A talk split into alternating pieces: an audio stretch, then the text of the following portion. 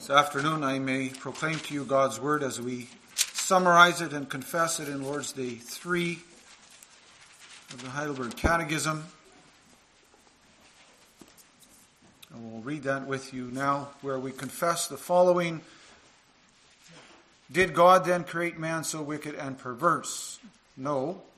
On the contrary, God created man good and in his image, that is, in true righteousness and holiness, so that he might rightly know God, his Creator, heartily love him, and live with him in eternal blessedness to praise and glorify him. From where then did man's depraved nature come?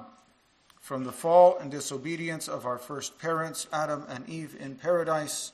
For there our nature became so corrupt that we are all conceived and born in sin. But are we so corrupt that we are totally unable to do any good and inclined to all evil? Yes, unless we are regenerated by the Spirit of God.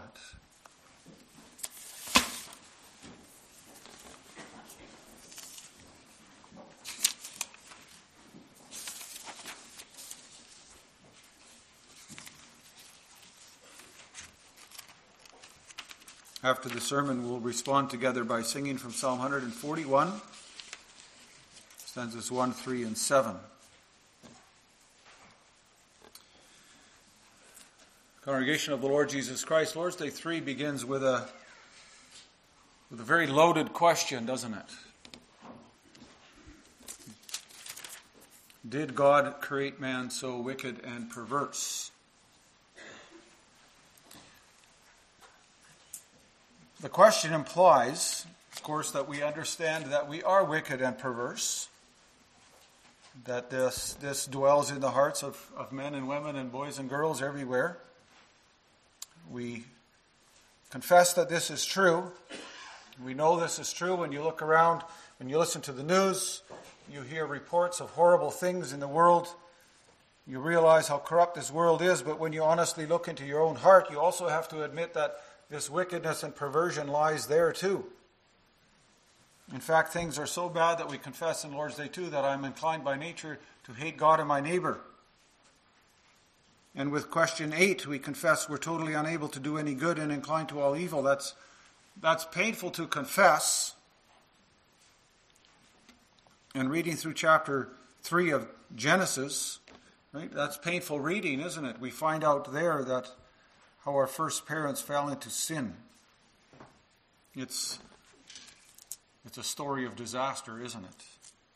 But it's not the whole story because God writes more into the story. While the perfection of God's creation lasted only for a short while, there is also grace to be found because God writes the history of redemption. And that's a story that's loaded with grace. Because the moment our first parents rebelled, they were met with compassion and grace.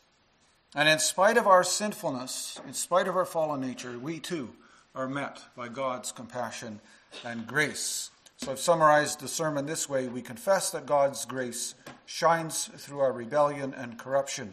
We'll consider what God intended us to be, what we became, and what God is restoring us to. So I mentioned already, we of course we know that there is something wrong with the, us and with the world, right? We already confessed we're not a, Lord's Day 2, we're not able to keep the law of God. We recognize in ourselves the constant battle between good and evil, between our old sinful nature and the new nature that we have in Christ. And we want to do what is right while struggling against what is wrong. And of course, it's natural to ask the question how did things come to be this way? If things are really this bad, how did that happen? Right? If something's wrong, we want to know. Sometimes we even, we even want to know whose fault it is. And our instinct then is to point the finger. If someone is to blame, right, it's not me. Right? It's always somebody else's fault. It's my neighbor's fault, or, or it's God's fault. That's where this question in Lord's Day 3 comes from. It, it, and doesn't this tendency already prove that question and answer 5 is correct, congregation? Right? We are inclined by nature to point the finger. And that's proof that we are inclined by nature to hate God and our neighbor. That's what our first parents did too. Adam, God said to Adam, Where are you? How do you know that you're naked? And he said, The woman you gave me. She gave me to eat. And then God said to Eve, Well, what did you do? Well, the serpent deceived me. So we're all inclined to be this way. It's in our nature. It's in human nature to accuse God of being the author and the source of sin and evil. So it's a good thing that we don't skip this question. It's part of the misery in which we live that people are inclined to blame God. But, congregation, that attitude also exists among us, even though we are children of God and disciples of the Lord Jesus Christ. We often make excuses for ourselves too, don't we? Or, I'm only human. Don't make, I, I didn't make myself this way, or you can't expect me to, to act like an angel. We're, making, we're good at making excuses. That's just the way I am. But that's simply another way of pointing the finger at God for our, the things that are wrong in this life.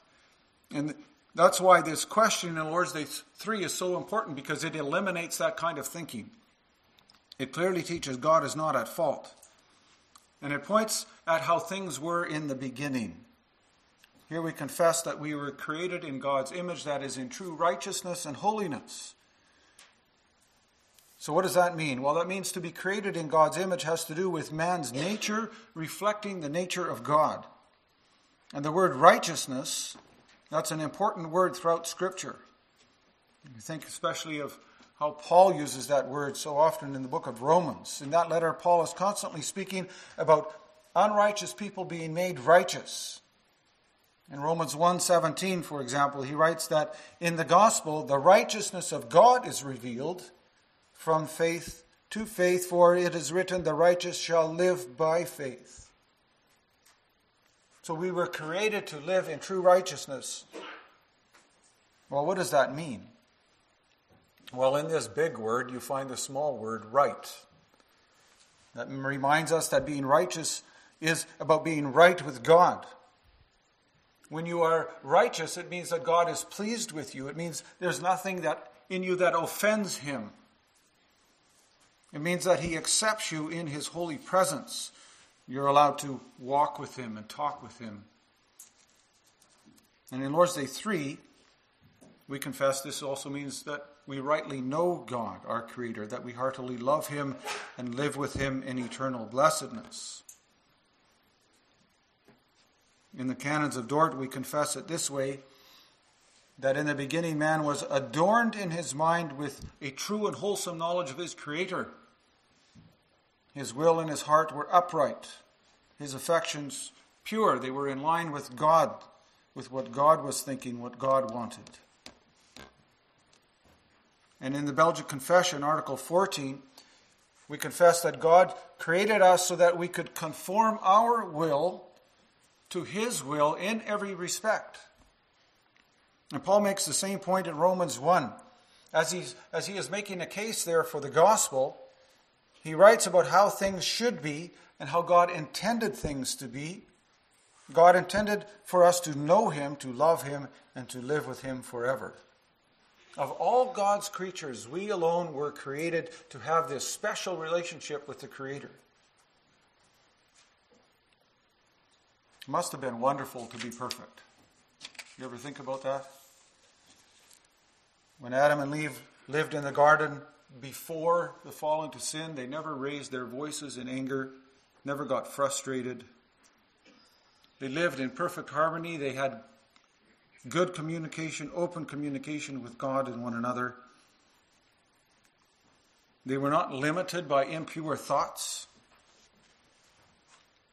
Sure we can't even imagine what that's like. They could truly love God with all their heart, soul, and mind. They were able to fulfill the law of love. They had nothing to fear from God or from His creation. They weren't bothered by, by frost or heat. They didn't have to be afraid of lions or tigers or poisonous spiders. They lived in perfect harmony with their Creator and with creation and with one another. And they had a free and perfect will. They could choose to serve God. They were, they were motivated by perfect love. They loved God freely and willingly. That's how God created mankind, not as robots, but as free creatures with responsibilities, with potential. And He gave them absolutely everything and even more in order to live this way. They had a perfect home. They had a palace called the Garden of Eden, you could say. A place where God had given them everything that they needed. And we should keep in mind that this garden was not some stagnant place. It, it, the garden is, is something that needs to grow. It, it needs to be developed. It needs care and attention. And that's exactly what God wanted Adam and Eve to do. They were to work in the garden. They were to make it their home.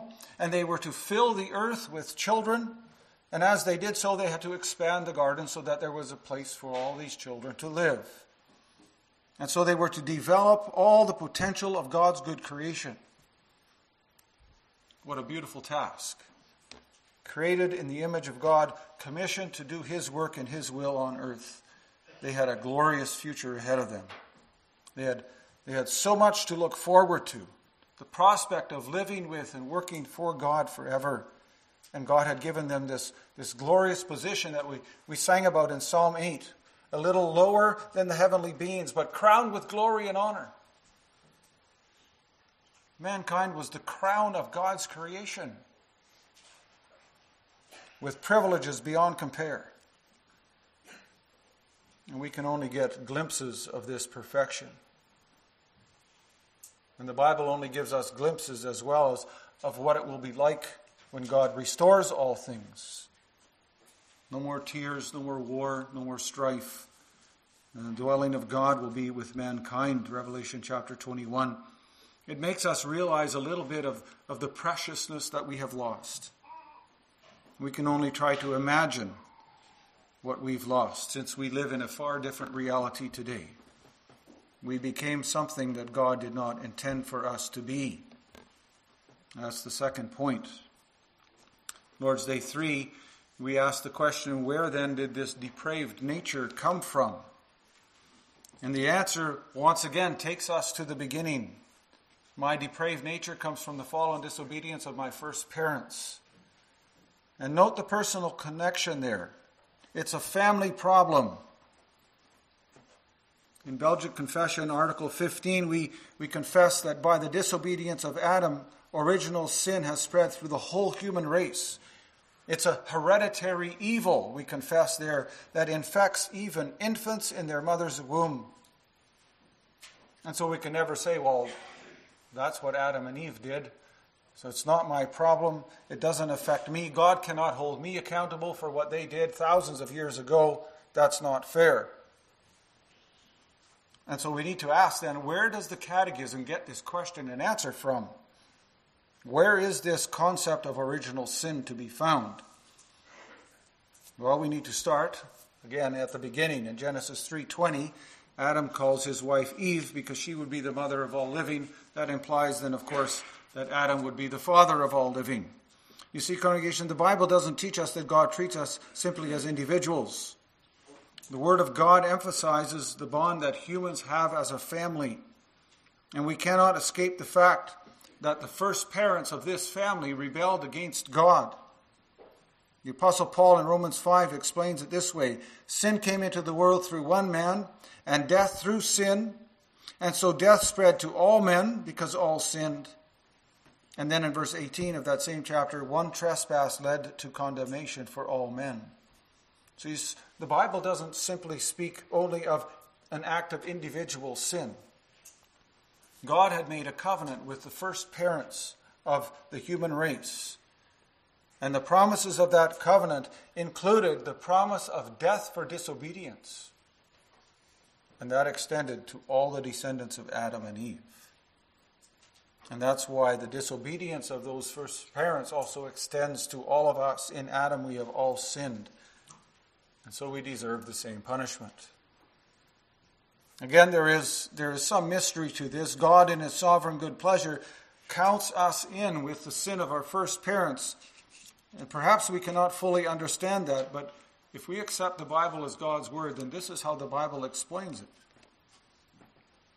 And so we confess that our nature is, is so corrupt that we are all, without exception, conceived and born in sin. As David writes in Psalm 51 Behold, I was brought forth in iniquity, and in sin did my mother conceive me.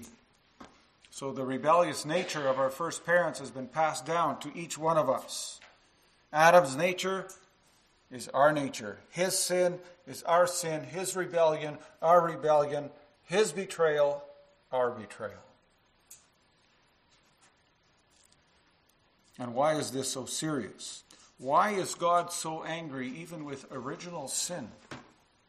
Well, in Article 15 of the Belgic Confession, refer to that article again, we confess that since this original sin produces in us all sorts of sin, it is so vile and abominable in the sight of God that it is sufficient to condemn the whole human race.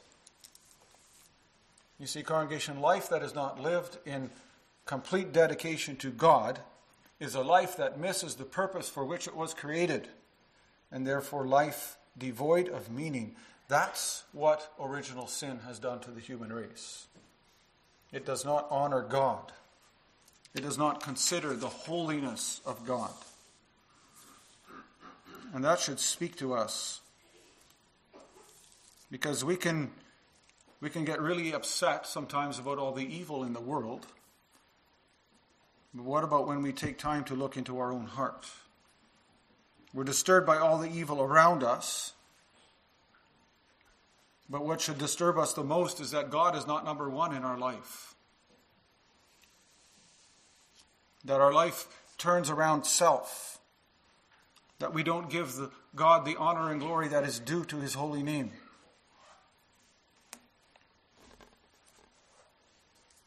Maybe, maybe it's easier to think about it this way. What do we get excited about? Are we more excited to go to church than to play hockey?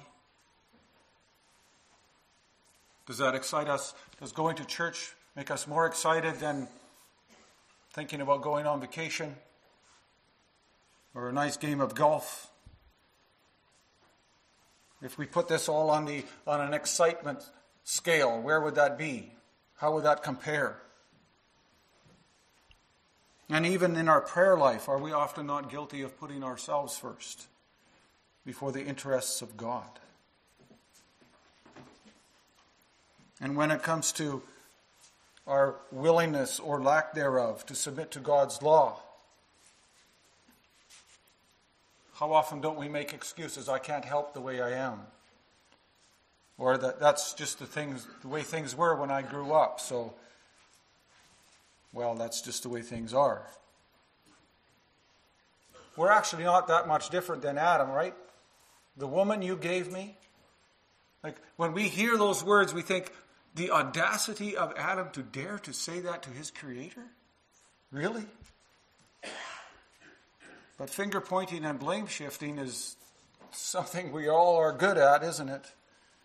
We have all fallen far from our original condition. We're created to live for God's honor and glory, and yet, by nature, our sinful nature, we want to live for ourselves. And according to Scripture, that's the greatest sin of all. When God says, You shall have no other gods before me, that's what He's talking about. That's what He has in mind. When we don't live for Him, our life has failed the purpose for which He has created us. And before we think that, well, maybe there's still something salvageable here, we come to question eight, which is another reality check. We are totally unable to do any good and inclined to all evil. And again, that this is no exaggeration. Already before the great flood of Noah's time, God said every intention of the thoughts of man's heart was only evil continually. And the flood didn't change that because after the flood, God said again, the intentions of man's heart is evil from his youth. And the Apostle Paul in Romans chapter 3, quoting from Psalm 14, writes, None is righteous, No, not one. No one understands. No one seeks for God. All have turned aside. Together they have become worthless. No one does good, not even one. And because of this, the Bible says that we are children of wrath. Maybe you're wondering, is there any good news? Well, there certainly is, congregation, but we need to understand the depth of our fall and come to grips with the reality of our depravity before we can begin to appreciate what God has done for us in Christ. After all, we already confess in Lord's Day 1 that the first thing we need to know in order to live and die in the joy of this comfort is to know how great our sin and misery is. And so there is comfort here in Lord's Day 3 too. Because God is restoring us. And let me remind you again that we make this confession by faith. It is God's grace. And an unbeliever would never confess Lord's Day 3. That is only the confession that comes from true faith. An unbeliever would give God the blame, would never want to serve this God, but the believer confesses, by God's grace, I can hold on to this confession in Lord's Day 3 because my faithful Savior has bought me with his precious blood. So remember to keep that foremost in your mind. Jesus Christ gave his life for me. But he didn't remain in the grave, he rose again. And he proclaims now through his word, You have been freed from the power of the devil. You have been freed from slavery to sin, freed from your misery, and your sins are forgiven.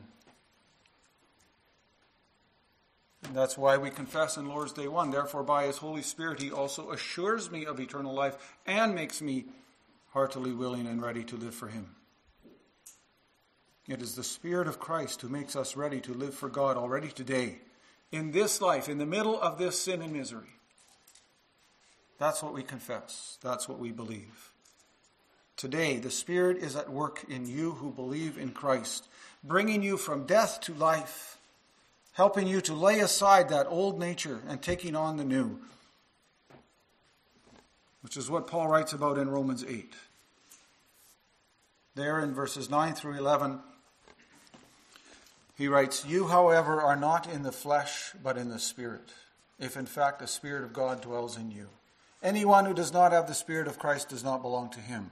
But if Christ is in you, although the body is dead because of sin, the Spirit is life because of righteousness. And if the Spirit of Him who raised Jesus from the dead dwells in you, he who raised Christ from the dead will also give life to your mortal bodies through his Spirit who dwells in you. You see, and that's why the, Paul, the apostle can then also add instructions to the letters that he writes to the churches. You see that in all of Paul's letters. First, he, he explains and expounds the gospel, and then he adds instructions. Take Ephesians, for example. In Ephesians 4.25, he writes about how Christians must avoid falsehood and speak the truth and, and stay away from unwholesome talk. They are to get rid of bitterness and anger. And be compassionate and forgiving one another. And notice the link, right? The Christian has attitudes like God. The Christian reflects Christ, reflects what God is like. And that's why in Ephesians 5, we're instructed be imitators of God as beloved children and walk in love as Christ loved us and gave himself up for us, a fragrant offering and a sacrifice to God. And that's why then in the following passages we're told, Husbands, love your wives, wives, respect your husbands, children, obey your parents, servants, honor your masters. Put on the whole armor of God. In this way, the Spirit equips you to image your God. You see, congregation, that is what we are being restored to through the Spirit of Christ, restored to this exalted position that we sang about in Psalm 8. Our Lord Jesus Christ has fulfilled the instruction and the expectation of Psalm 8. He's done that perfectly and completely. But He also gives you His Holy Spirit so you can fulfill your calling of living in the image of God. And that is our highest calling to be like Christ. And in the strength of the Holy Spirit, we are able to do this, to begin to do this. As the Catechism says, to begin to live not only according to some, but according to all the commandments of God. And congregation, that is our comfort in this broken and sinful world. A world so full of suffering, so full of needless destruction, so many people being hurt. But the child of God may and can live from the renewing work of the Holy Spirit and begin to reflect that the Lord God reigns over his creation, but also in our lives as children of God. And yes, we long for the day that is coming when we will be perfect, when there will be no more sin and misery. But in the meantime, congregation, let us continue to fight the good fight of faith, and let us not stop praying for that day and for the help of the Holy Spirit in our lives. Amen.